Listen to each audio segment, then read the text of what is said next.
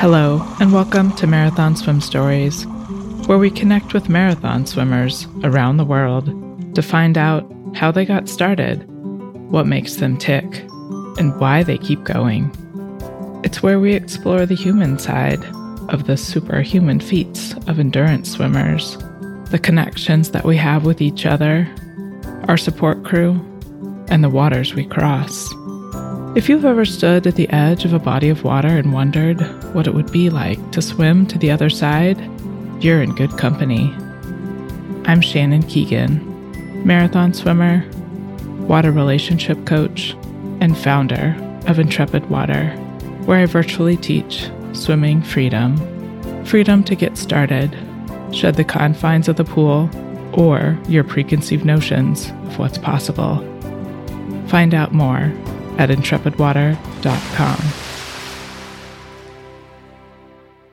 Believe in yourself, says Jillian Best, the first transplant recipient to swim the 52 kilometers across Lake Ontario. If it's that simple, then why isn't everyone doing it? Well, it's not that easy, is it? Do you believe in yourself? I talk a lot with my clients about trust, trusting the process, trusting your plan. If you're not sure if you trust yourself, just add yet onto that statement. Give yourself the opportunity to be surprised. Then sign up for a big, crazy goal and just go for it. I hope you enjoy Jillian's story. As my previous guest, John Scott, put it, she's a transplant thriver, not just a survivor. And if you haven't yet, be sure that you're signed up as an organ donor. You never know whose life you might save. Enjoy. Hello, Jillian. Welcome to Marathon Swim Stories. Thank you for being my guest today. Tell us, what's your story? It's a pleasure to be here and share my story. I actually really like talking about my life and where it's led me in the water specifically too because I I have realized that by sharing my story I really have had an impact on other people, a positive impact. And it feels really good to have an impact a positive impact on others because I know I come from a place where I've struggled before with many health challenges and if I can share my story and it has an effect on somebody that helps them get through their hard time, that really just makes me feel complete. It makes me feel full. So thank you for having me here and giving me this opportunity to share a little bit about me and my most recent marathon swim, which was swimming across Lake Ontario this past summer. And what led me to do that, it kind of goes way back. Where should I start? Tell us how you how'd you meet the water? When was that? Well, I met the water at a very young age. I started swimming when I was well, I, at least 4, if not younger.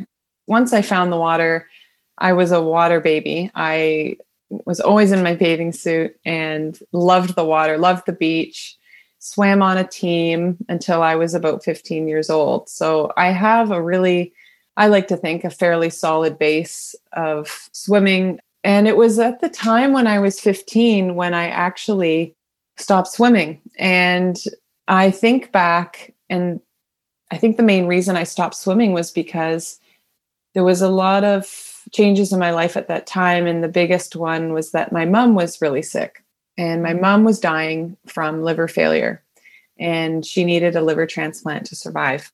Wow. So that was a hard time. And I was 15 years old. So my social life became important and sports not so much. But, you know, in hindsight, I wish I had stuck with it because I think that would have probably helped me through what was to come. So I, I stopped swimming. I, I kind of went down a, a spiral of of sadness. And it was also at the time when my mom was sick that my family realized exactly what it was that was in our family a hereditary disease. Fortunately, my mom received a life saving transplant in 2004. And that was also when I was diagnosed with HHT, which is the hereditary disease that's in my family. Wow. Yes. So from there, it was sort of it was a battle with my health. I began to feel sick when I was in my early 20s. All this time, I hadn't been swimming, by the way, and kind of moved away from sports in general, even though that was something I had done a lot of growing up. So I began feeling sick, and I won't put you through all those details, but I ended up having a really close call with death in my late 20s. So I was 29 when I received a life saving liver transplant. And I like to tell this part of the story because part of what I like to do is advocate for organ donation. And this is what led me to where I am now and what I'm doing. And my mom actually required a second liver transplant at the same time that I had mine. Wow. So we had liver transplants two weeks apart. Oh my goodness, Jillian. yeah, it was a really crazy time for me, for my family. I think mostly for my family because they witnessed what was happening and were helpless to do anything about it. But as you can imagine, this has had a crazy impact on me. And it was a turning point in my life where I realized that I wouldn't have been alive had it not been for my transplant. My mom wouldn't be here. So I have this burning desire to give back to the transplant community that saved my life and to inspire others that were in a position or are in a position that I was once in to hopefully make their future or their situation a little bit better. I want to help educate for those of us maybe who don't know much about organ donation, you know, what you can do live versus you have to die to give. Like, give us a little bit of an overview of organ donation. Yes, sure. And good call. It's so familiar to me. Sometimes I forget. Yeah, I had someone ask me recently, what is a transplant? And it caught me by surprise. But then I thought, no, like some people have probably never heard of this. So, organ transplant is kind of a last resort usually for an illness. If you're having failure in some organ, oftentimes it can be fixed or not always cured, but it can be helped by replacing the organ with someone else's. In my case, I had a deceased donor, so somebody that had passed on who had registered to be an organ donor. You can also be a live donor as well. So, for kidney and liver, you can donate a portion of your organ and it will be put to the recipient and it will the liver will regrow in the recipient and also in the donor within a short period of time. It is really mm-hmm. amazing.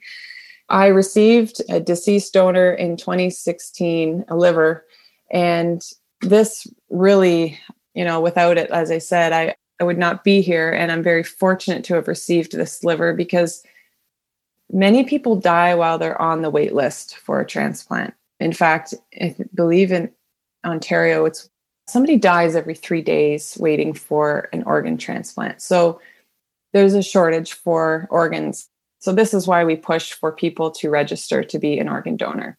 So it was miraculous that I received one and that my mom received one all within two weeks, and it saved our lives.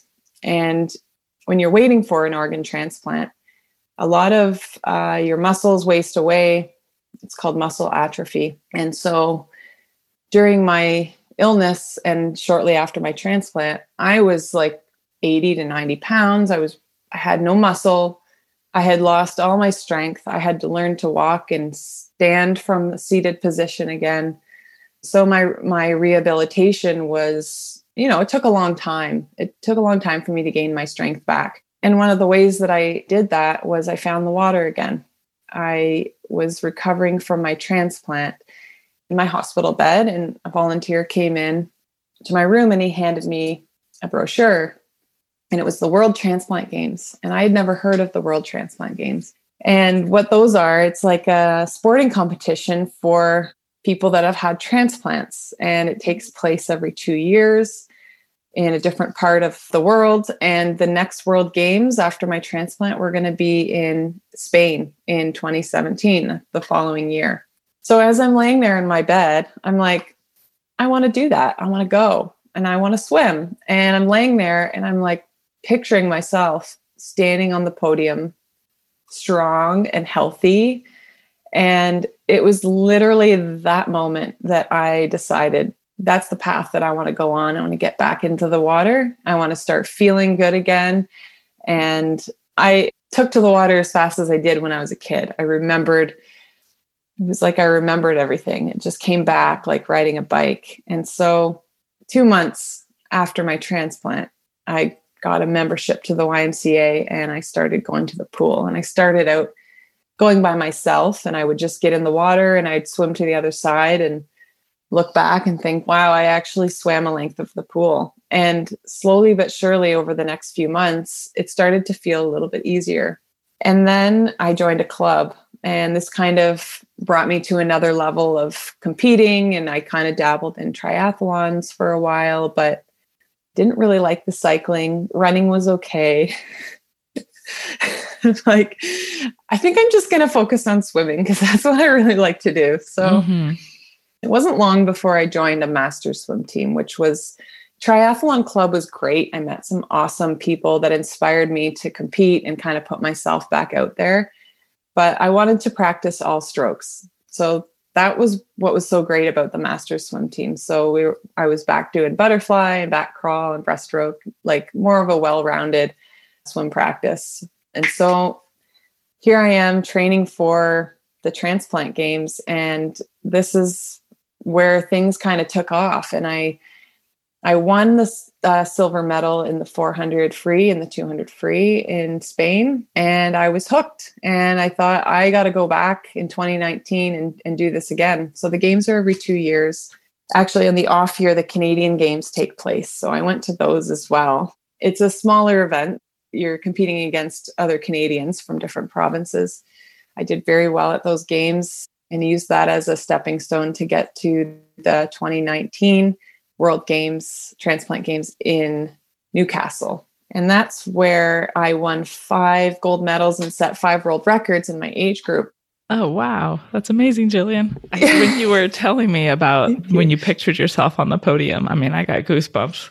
And then, anyway, that's just, that's, a, that's awesome. Thank you. And I think it's awesome too, because I have such a vivid memory of that moment and then for it to happen it was just so cool and i have a picture of me standing on that podium getting the medal put around my my neck and i was crying and just yeah. so happy yeah um, and it the transplant games you know i met some really incredible people and some other really awesome transplant athletes so you know we keep in touch and we're friends now and we went to the games in newcastle in 2019 i had great success there and of course, looking forward to 2021 Houston World Transplant Games. And then the pandemic hit. Right. yeah. And then I was like, well, now what are we going to do? Like we were all so devastated because we were we were on a roll and we were coming together as a team. So I didn't I didn't want to stop there. I didn't want that to be, you know, I didn't want to wait out the pandemic. I was so determined and feeling, you know, I have my life back and I, I want to just continue to be active. So over the last couple of years before that, in the summer, I had started to do some short open water swims. I was doing some 3K, 5K swims and really, really enjoyed them. But there's not really a ton around where I live. Anything really bigger than a 10K open water swim as far as racing goes. So I started thinking once the 2021 games were canceled, I started thinking about something else that I could do to keep swimming and also continue to raise awareness for organ donation. And I was inspired by some books that I was reading. And I thought, you know, these people have done some really incredible things. I read about Ross Edgley, who swam around Great Britain. And mm-hmm. I, I, I, read, read Diane and yeah, yeah he's so cool. And I read uh, Diana Nyad's book, which I thought was with all the controversy, whatever, I still found it really, really inspiring that somebody persevered over such a long period of time to do that swim from Cuba to Florida. So I thought, you know, I said to my friend Gray, who I met at the transplant games, these books are making me want to swim across a lake. And that's when we started throwing around the idea of crossing Lake Ontario. And that's when the, the dream was born. So I began training. this was last year, you said 2021. 2020 was when I decided to do it. late April into May. And then I trained all of that year and all of 2021 until August when I did the swim. How did you know what to do? How did you know how to train? Uh, did you read more books or what? uh, I didn't actually fully know what I was getting into, you know, until I was kind of in it, in the middle of it. And I was like, yeah, I really did bite off a big goal here. But I had such great support around me, and I had, you know, a lot of people that really believed in me.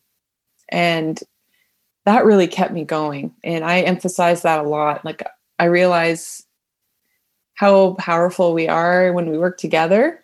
And I think we are powerful alone, but I think some really amazing things can happen when you surround yourself with good people and and those people believe in in what you're doing and, and believe in your cause. And that's exactly what happened. So I, I started reading a lot. And because I had started my training in uh, spring here in Canada, the lakes are still really cold. They don't warm up until June, sometimes even July. Sometimes August is the warmest the lakes ever get, and then they then they start to get cold again. So I did a lot of reading about cold water swimming and what it takes to adapt to that. So I spent a lot of time doing cold dips, and then I eventually brought myself to doing 20 minutes, 30 minutes, and then I was swimming for an hour in cold water, knowing that Lake Ontario would hopefully not be that cold when I crossed it, but I wanted to be so prepared. I wanted to be so prepared for anything and not just prepared to swim in cold water, but I didn't want my training to be easy because I knew swimming the lake wasn't going to be easy. So I was ready for challenges. I was ready to swim in cold water. I was ready to swim in all these different conditions that the lake might have provided that day. I didn't know what the lake was going to do. So I wanted to be sure that I had trained in all of it so that I was prepared. And I, I learned about this from reading on forums, talking to other marathon swimmers, listening to podcasts of other swimmers that have done Lake Ontario and also just done other ocean swims and lake swims. I have to give John Scott a shout out here because he was my swim master for the crossing of Lake Ontario and he was such an incredible help. He helped me prepare mentally for that swim and that was probably more than half of the preparations needed to pull that off believing in myself and visualizing what it was going to look like, visualizing the success, visualizing myself overcoming the obstacles, and building my confidence. He really helped me with all of that. And so I'm forever grateful for John and what he's done to help me prepare for that swim. The swim, the swim. Yeah, tell us. Take us there. Take us there. So, did you have like a window or did you just have a day and what what kind of time were you estimating to set aside? Remind us how long it is. yeah. So based on my trial swim, which they require a 16 kilometer trial swim, I finished that in five hours and nine minutes. And so John was there on, on my trial swim and he said, Yeah, I think you'll probably swim the lake somewhere between 17 hours and 19 hours. So we knew what kind of window we needed usually they give a 24 hour window. So my first choice was August 3rd to 4th. And I wanted to start at night because I wanted to finish in the daylight. Yeah. and if that window was no good, I think it was going to be the 4th to the 5th, if I can remember correctly. But magic happened and we left at exactly, well, 11.01 p.m. on August the 3rd. And the conditions couldn't have been better. The water was 70 Fahrenheit. Wow. You know, there's a little bit of chop and some waves at the beginning of the swim, breaking through that, um, the current that the Niagara River kind of provides that kind of opens up into Lake Ontario. And it was dark. I swam in the dark for seven hours beside a Zodiac boat until the sun started to come up. I actually really liked swimming in the dark. It was kind of I don't know how to describe it. Had you trained in the dark at all? I did a little bit of of night training. Looking back, not as much as maybe I should have. However, it worked out just fine. Mm-hmm. I think if yeah. it was really wavy at night, I would have regret not doing any night training in the mm-hmm. waves. Mm-hmm. I found it tricky to find people to come with me in the dark. Yeah, right. yeah. so there was minimal night swimming training, but enough to know what it felt like and enough to know that, you know, you can't see anything in front of you. All I could see was the lights on the boat when I would turn to breathe.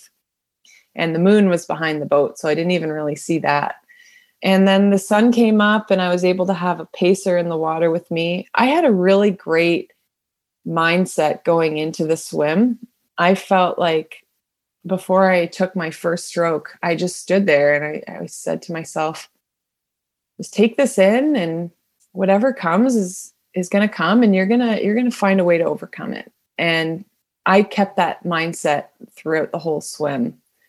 And as I said, I was fortunate I didn't have too many obstacles along the way. I had a few, which I'll tell you about. so the sun came up, and I had a pacer hop in the water with me. And the first one that joined me, her name was Vanessa. And Vanessa is like the biggest cheerleader. She matched my strokes so well. She always had a smile on her face. We would trade smiles while we would like turn to breathe at the same time. And the water during the day on the 4th of August was flat. And I wish I could show you a picture of it right now. It was like I was in a swimming pool. I'm sure it made many people that have crossed Lake Ontario really jealous. Some people don't like it when it's flat like that. yeah, and I've heard that too. But, you know, when you're swimming for that long and that far, I was okay with with the flat conditions. I took a feed every 40 minutes. My food went down really well. I probably won't do tomato soup ever again. Had you trained a lot with your feet and things going? I did actually. Okay. Most of what I ate on the swim, I had practiced with, but not the soup. And I mm. don't hmm. know why I thought that, you know, oh, it's just, it'll be fine. You know, it's just soup. Like what could go, go so wrong? But I think because it was acidic. Yeah. Yeah, I would imagine. Yeah, and I think that contributed to the sore throat that I ended up having. Oh wow, yeah. Yeah, towards the end of the swim, I like couldn't talk. It was really strange. People were like, "How are you feeling?" I'm like, "My throat hurts." like the most unlikely thing. So I, here I am swimming along, and um, I, I don't want to say it was uneventful because it definitely wasn't. It was really a beautiful day. I had two other pacers join me. We had very minimal issues with the boats. Somebody on on the lead boat had to fix one of the zodiacs. That happened without me really even knowing. And then we hit a current about 10 kilometers from shore. And this current was pushing me backwards. And I had been swimming about 15 hours at this point. So I was starting to get really tired. And also, being far from shore, there was no real point of reference. I could see the CN Tower. I could see the skyline. Actually, all day I could see it. But I reached a point where I noticed that it wasn't getting any closer. And that was the only hint that I really had that it wasn't really moving.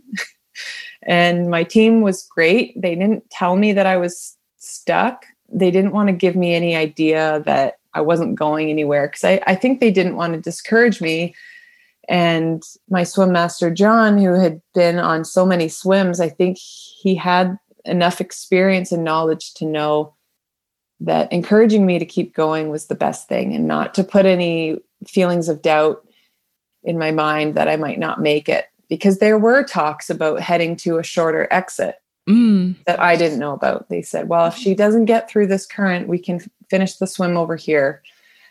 And I'm so glad that my team believed in me and let me finish the swim the way I had intended. Yeah. So when you're in this, you like, you kind of realize you don't know about these talks going on, but you kind of mm-hmm. realize you're not really getting any closer. What's going on in your mind? Well, I did pop my head up at one point and I said, I'm not, I feel like I'm not moving. And they're like, Yeah, you are. You are. You're still moving forward. Keep going. But in my head, I'm thinking, okay, like it, surely I've got to be close at one point somebody said you've got 9k left and i'm thinking to myself okay i've done 9k swims i've done 10k swims i can do this i've got this in me i've done it before so i just put my head down and i kept going And what I learned afterwards from my husband, who was on the swim, he was one of the Zodiac drivers. And this is kind of what put this whole thing in perspective for me was he said to me in that moment when you were kind of stuck, he said, This really felt like the time when we were waiting for you to have a liver transplant. Mm-hmm. You were stuck and you were struggling and you didn't really know how bad it was. But we were all just there watching you without really the ability to do anything to help. We just kind of sat there and cheered you on. And looking back, this parallel to my transplant and my swim is uncanny. It really shows the similarities of the struggle and the support that sometimes we need to get through something and the things that we learn afterwards about persevering through a hard time. I was so grateful to have my team there. They were cheering me on. Eventually, I got through this current. I just really had to keep going. And when I would stop to take a feed, instead of treading water, I would turn on my back and kick so that I wasn't staying still. I literally couldn't stop dead in the water or I was getting pushed behind the boat. Mm-hmm. So I finished the swim in 18 hours and 36 minutes. And there was a crowd of people at the wall. So this swim, it wasn't like a shore where you finish, you walk up onto the sand. You actually have to touch this wall. Mm-hmm. And a lot of my family and friends at the finish, they were like, that's not right. You should have I can't believe you had to climb out a ladder after swimming all that long, all that far. It's hard to walk up a shore too. So yeah. And surprisingly, getting up the ladder wasn't really an issue. I had somebody there to just make sure I didn't fall off the ladder. But I was just completely overwhelmed with emotion, overwhelmed with where I had come from. At that time, it was just five and a half years ago. I was on my deathbed. And here, here I was finishing a swim, a 51.5 kilometer swim across Lake Ontario. And I was the first transplant recipient to have ever done it. So wow. it was quite a, a feat. And it was the days after I, you know, I've been pretty open with my journey and my swim and sharing it on social media. And the messages that I've received from not just transplant recipients from all around the world, but just people in general that have faced challenges. It really warmed my heart to hear what people had to say that I've provided them hope and shown them what maybe they're capable of doing and what is possible. And and that's sort of one of the things that I've been really happy to to share with people is like having a dream, having a big dream and following it and not being afraid to follow your big dreams. Since then I've it's definitely boosted my confidence and it's got me thinking about so many other things that I want to accomplish, including other marathon swims. Is that right? You think you'll yes. Get... Did you swim over the winter? Did you take a break? Um, I didn't really take a break. No, I took about a week out of the water and then I got back in. It's so hard for me not to swim in the summer because we have such awesome places to swim where I live. There's this awesome outdoor 50 meter pool that I love to swim at. And I'm in a great spot. I'm in London, Ontario. And if you look at it on a map, there's Lake Erie, Lake Ontario, Lake Huron. They're all within, well, an hour and a half or so. Mm-hmm. Lake Erie's the closest to me. So I did a lot of my training there. And to be honest, I didn't swim a ton in the lakes through the winter it was a little bit of a break from the cold water swimming, but I got back with my master swim team and I've been training for some swim meets. So I like pool training too. I like to swim fast as well as open water swimming. So I'll probably switch gears in the spring and and uh, start training for my next my next open water. Next. the next one. you don't have to tell us. Um, how did you choose Lake Ontario if you're so close to Lake Erie and Lake Huron and Lake and Lake Ontario? How did you pick Lake Ontario? That's a great question. I believe I picked Lake Ontario because it was a bigger challenge, first of all, and I had read more about Lake Ontario swims than any other crossings. Mm-hmm. So there was more information about training to swim across Lake Ontario. And I figured Lake Erie, to be honest, Lake Erie is one that I intend to cross this summer. And it was in my plan last year to cross Lake Erie as my trial. But with the pandemic and the all the stuff that was happening at that time, it was really hard to plan it with having people out of different households on the boat, blah, blah, blah. So, anyway, that didn't end up happening. But this summer, I'd like to do Lake Erie. That lake feels more like my home because it's closer to my house and I grew up going to that beach. So, okay. How long is that swim? It can be anywhere from, I think, 52K at the widest, which I'm not going to do this summer. I'd like to do a shorter crossing. I think somewhere between 20 and 25K. So you just have to go like cross towards the more narrow end of the lake. Yeah, yeah, totally. That's awesome. I've lived in upstate New York for a while, and I guess it would be like Superior. I think I swam a little bit there, but I, I at one point I was investigating all the Great Lakes and oh yeah, and finding out a little take? about the history. But I was less than a year in that vicinity near one of those Great Lakes. But it's such a remarkable feature. I don't know, like they're the lakes ocean in the middle of the land. it's crazy. Yeah, yeah, literally. If you check out, I have a YouTube video it's a mini documentary of my swim and mm. our videographer that came along on the swim he brought a drone. He got way up high and you could see we looked like little ants on the lake yeah. and you couldn't see either any side of the lake. Amazing. Yeah definitely send me a link. Yeah it just shows you how big the lake really is and the perspective. It's really cool. And lake superior and, and michigan i don't know much about those lakes but it's in my mind to cross them one day I'm not putting any strict timeline on myself, but yeah. If I could say one day that I've swam across all the Great Lakes, I think that would be pretty sweet. pretty sweet. yeah. yeah. First transplant survivor to swim all the lakes. yeah. I think that sounds good. It sounds awesome. do you have any other, I guess, since the transplant, do you have to take like medication so you're not rejecting the transplant, all that kind of stuff? Do you have side effects or anything that like gets in the way of training or? Uh, yeah, so I do take meds every day. I, I have to take immunosuppressants. These immunosuppressants, because my liver now is from another person, it's technically a foreign body. So if if I didn't take these medications to suppress my immunity, my body would reject the organ and I would have, again, I would have liver failure. So it is important that I take these meds every day. I'm pretty fortunate. I don't think I have side effects from the meds. And I know I'm fortunate because I don't think that's the case for every transplant recipient. I think I'm just on like the perfect dose where it suppresses my immunity just enough that I'm healthy, but not so much that I'm sick all the time. Because I actually haven't been sick pretty much since my transplant. I did get COVID in January, but that's kind of unavoidable. Apparently, was, it, yeah. I've been fortunate, knock on something. But yeah. yeah. but it it's yeah, it happens. it happens, and it was sort of sort of out of my control. I was being I've been safe this whole pandemic, but luckily I got through that too and it didn't knock me down too hard. So I'm back up and swimming and being my active self again. So the swim was really the beginning of another chapter for myself and a foundation that I've created with my friends.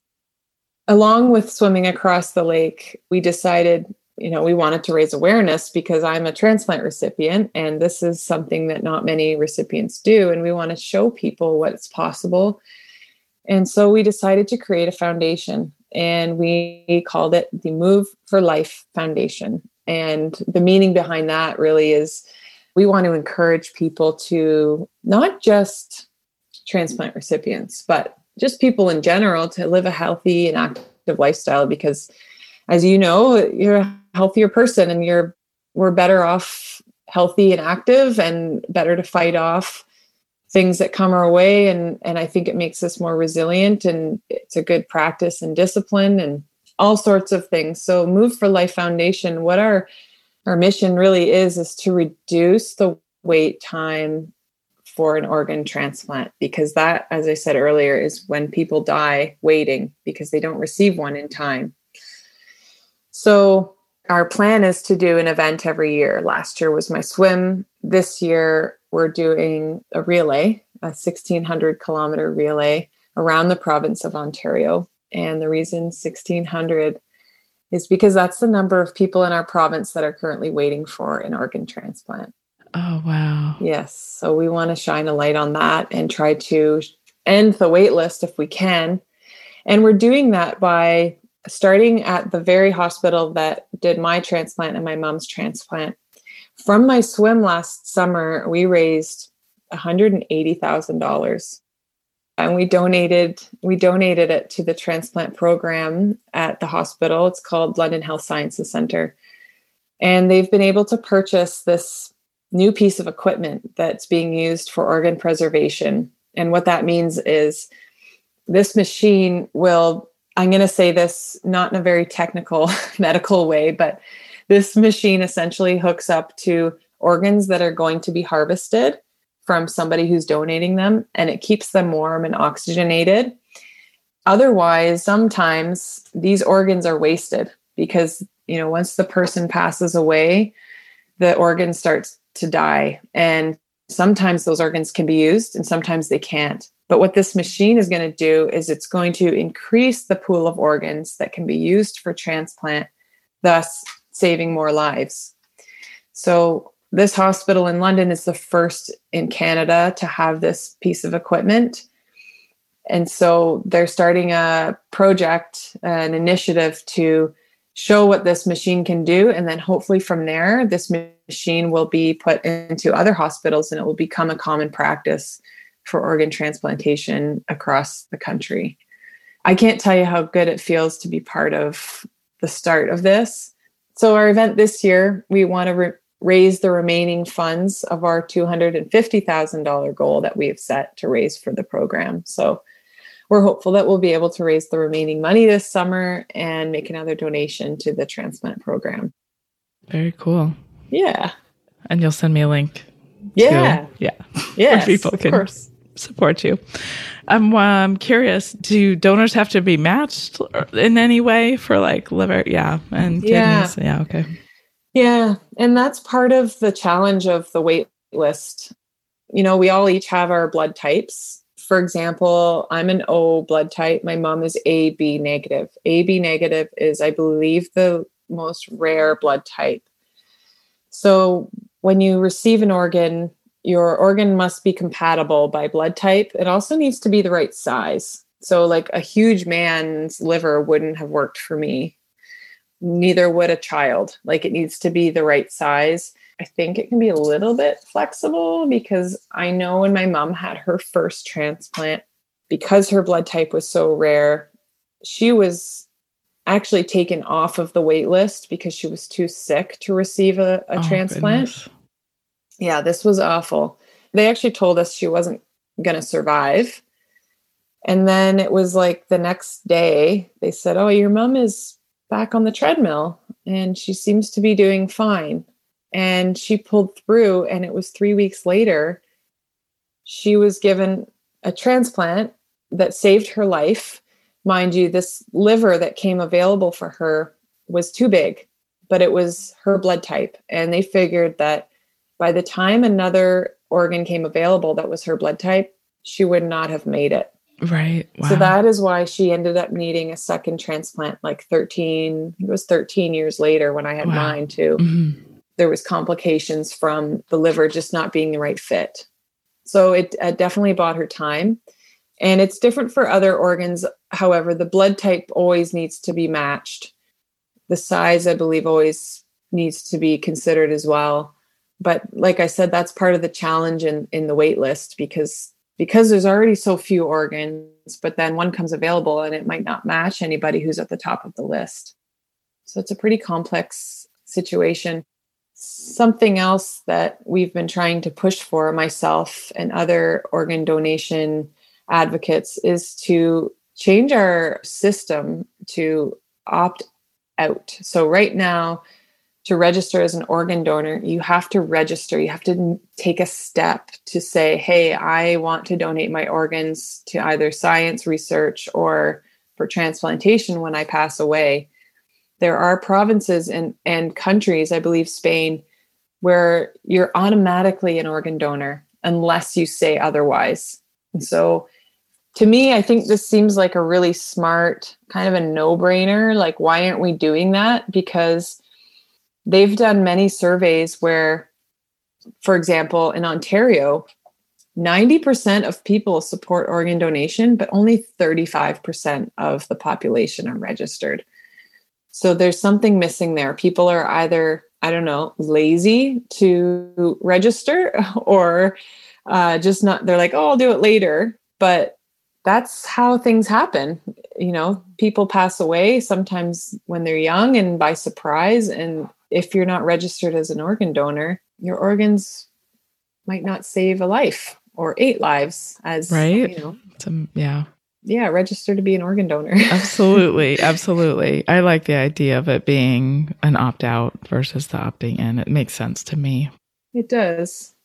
But government is tricky you know. Yeah it really is. Yeah yes exactly. How's your mom doing? My mom is doing really well. Her health is great she loves to paddleboard my mom did a lot of training with me in the summer. She was a really big help. Her and our other friend, his name is Jim. Jim is an amazing paddleboarder. He is 80 years old and he actually is afraid of the water, but he will get on his paddleboard and he'll go out in the middle of the lake with me with a cooler strapped to it and he'll hand me my feeds. so we had some really special swims and paddles in the summer. My mom was so happy to be part of my training she did break her wrist a few weeks ago, so she's a little down about that right now. But I'm I'm hopeful that it'll heal before she's back paddling. So hopefully it'll be better before the summer. Yeah. I was thinking, did you have any moment while you were swimming? You mentioned, you know, that your husband made that correlation. Did you have a moment while you were swimming where you were like, oh, this is nothing. I'm just swimming. You know, I've sat on my deathbed. did you have moments like that during the swim? I never thought that it was easy, but I definitely remember thinking, I have been through some harder times. And something that I reminded myself of was that I had struggled for years, not feeling good. I was in pain for years. And the one thing I kept repeating to myself was, this is just one day. This is just one day of swimming and it might hurt a little bit. It actually hurt quite a, a lot towards the end. Yeah. But um, I can get through this. I can get through one day. I've endured much worse for much longer. And that was something that I kept telling myself. And I thought back a lot to the training, and some of my training swims were almost harder than swimming across the lake. I think my last long training swim before swimming across Lake Ontario was, I want to say it was almost harder than swimming across Lake Ontario. It was a nine hour swim. It was funny how t- my time seems so consistent. It was 25 and a half kilometers in nine hours. and um, I was in a lot of pain at the end. And I thought, if this is how it's going to feel swimming across Lake Ontario, like I was a little bit scared at the end of that swim. That being said, my training was so intense. I didn't really take time off. I maybe took a day off here and there, but I don't think I ever took two days off in a row in my training. So my body was tired. Like every time that I got in the water, my lats were sore, my shoulders were sore, my back was sore, my neck was sore. Everything was hurting all the time through my training. I think I was on the verge of overtraining. And that last long training swim that I did, like if I had was supposed to do another swim the next day too. Right. And I didn't. Yeah. I thought I know my body well enough that I need to not swim for a few days. And so that's what I did. I actually took like I think I took 4 or 5 days off after my long training swim, the last one. And then by the time I went in to start my swim, I was so rested and recovered and I actually didn't start feeling fatigued or sore until like seven hours into that swim. And my training swims, I would be feeling it after like 10 kilometers. So, or three hours. So, yeah, it was quite a um, crazy year of training, learning, lessons, all new experiences the, the cold swims, the long swims, swimming in waves, swimming when I didn't want to. It's tricky to find that balance to not get to the overtraining because you want to train tired, right? And you want to train. It's such a tricky thing. But there's also this element too that I talk about with my clients of like needing to, you need to build a confidence. You need to get through that, you know, that rough training swim. But then it's really good that you knew your body and you knew you needed to take some time off after that because you can't sus- I, I guess you can sustain it and it's amazing what you can keep doing but i guess i don't know that it's required. That's yes it's finding but, that trying to find that. Yeah exactly. Right? That, that perfect right sweet spot where you're pushing yourself and it hurts a little bit but not so much that you can't get back in the water the next day or do your marathon swim. Yeah. Yeah, yeah. Yeah, you want to go in there feeling good but and confident. And it is a tricky thing. So to recap, the longest swim you'd done before you did the 52 kilometers across Lake Ontario was 10k. I mean, you've done your training swims, but let's say the longest, like kind of, you know, like a official-ish swim you'd signed up for. Yeah. So before I decided to do the lake, the longest swim I had done was 10k. Thought you'd quintuple it. yeah, just five more times. And I and I told myself that too. Like, oh, it's just doing a, a marathon five times in a row. Like I can do that. It's, and and that's where that mental training came in, where it was just like wrapping my mind around how long I was going to be spending in the water.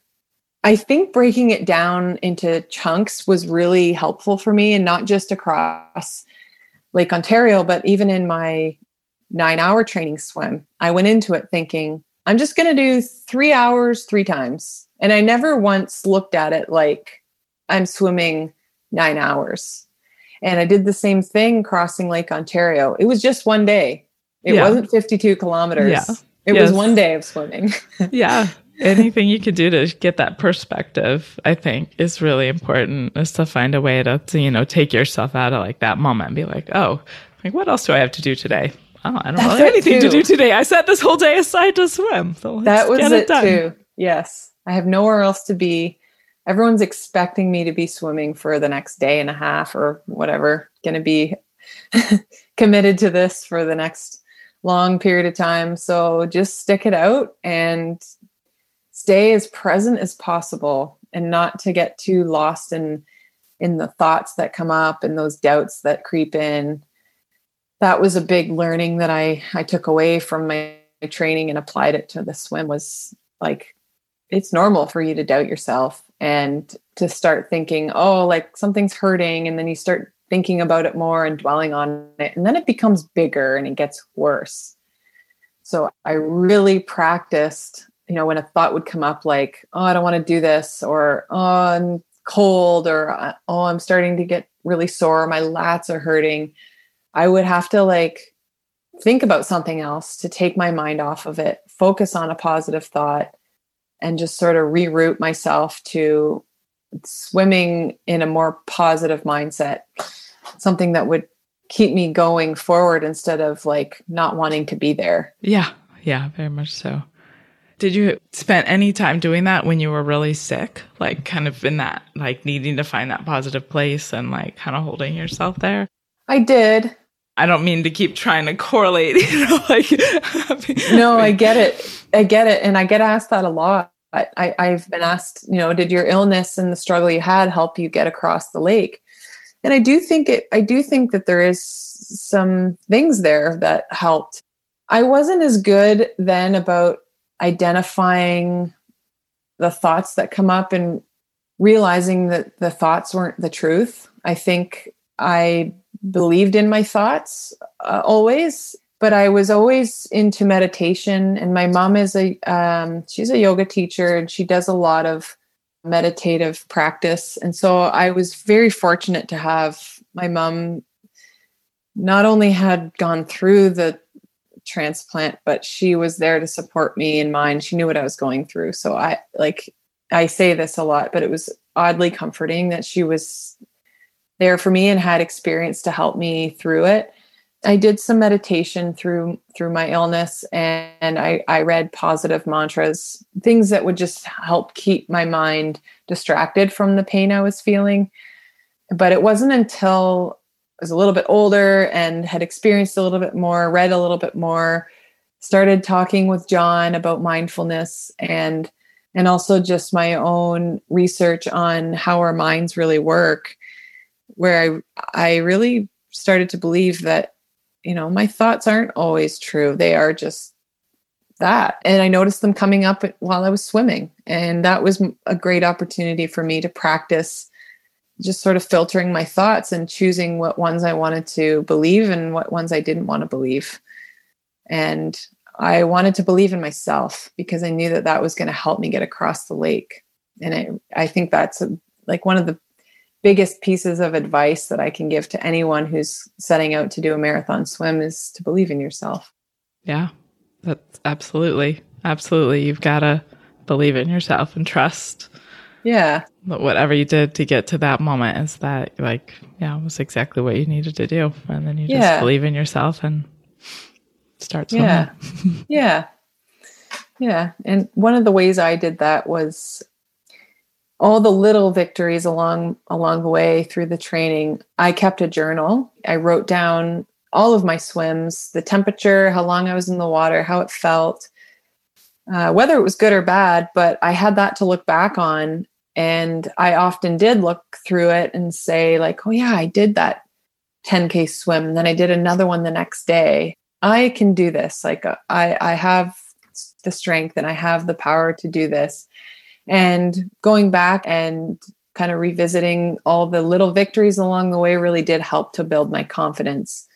And that's something that I would suggest to anybody, whether you're doing a marathon swim or not. Like, I think recording your victories and not to diminish them, you know, no matter how big or small they are, because they really do add up and they can help you build your confidence into believing in yourself that you're capable of more than you probably believe. Then you give yourself credit for, for sure. Yes. Yeah.